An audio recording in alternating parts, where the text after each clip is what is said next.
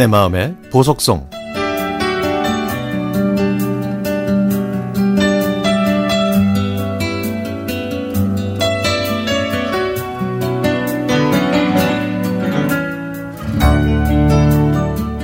31년 동안 교직에 있다가 2018년에 퇴직한 저는 횡성에 작은 토지를 마련해서 저 혼자 귀촌 생활을 하고 있습니다.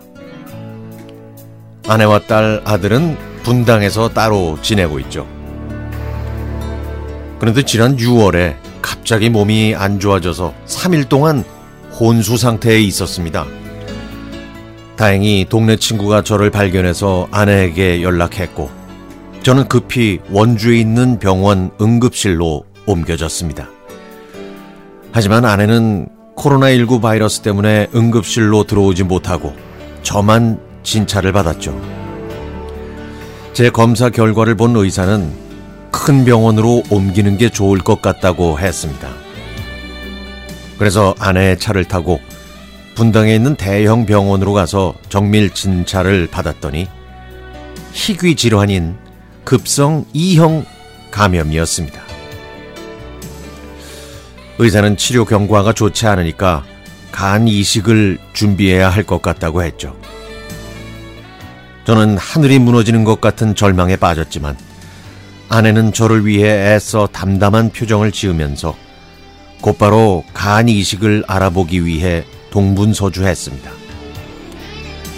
의사는 간 이식은 가족이 우선인데 가족 중에서도 같은 남자가 공여하는 게 성공률이 높다고 했습니다. 아내가 아이들한테 제 상황을 얘기했고 결국 아들이 간 공여를 위해 각종 검사를 받았습니다. 직장 생활을 하던 딸은 아내의 고생을 덜어주기 위해 회사에 휴가를 내서 아내와 교대로 저를 간호했고요. 가족과 제 노력에도 불구하고 회복의 기미가 보이지 않자 주변에서는 병원을 한번 옮겨보라는 얘기를 많이 하더라고요. 그래서 저는 분당에 있는 더 큰 병원으로 옮겼는데 그곳에서 간 질환 치료에 권위가 있다는 한 교수님을 만나게 됐습니다. 며칠 동안 검사를 받은 결과 일단 간 이식은 생각하지 말고 우선은 약물 치료로 진행해 보는 게 좋겠다고 했습니다. 아, 이 얘기를 듣고 저는 정말 다시 태어난 기분이었죠.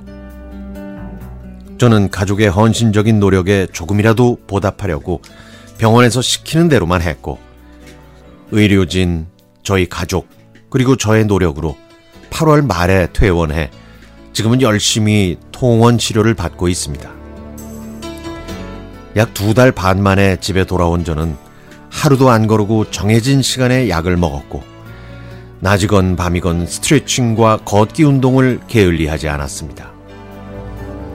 저의 이런 노력 덕분이었는지 퇴원 초기에는 100m를 걷는 것도 힘들었는데 점점 몸에 근력이 생기고 기운을 되찾아 다시 시골 집으로 내려갈 수 있었습니다.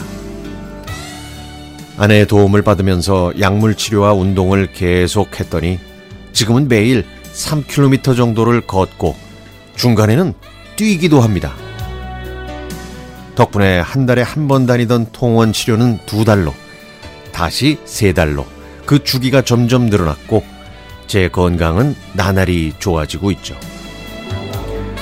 저는 이 모든 시련을 통해 사랑하는 가족의 소중함을 다시 한번 깨닫는 계기가 됐습니다. 앞으로도 완치를 향한 저의 노력은 계속될 겁니다. 가족 앞에 다시 건강한 모습으로 서겠다는 다짐을 하면서 저는 오늘도 FM 밥스를 들으며 운동장을 신나게, 신나게 걷고 있습니다.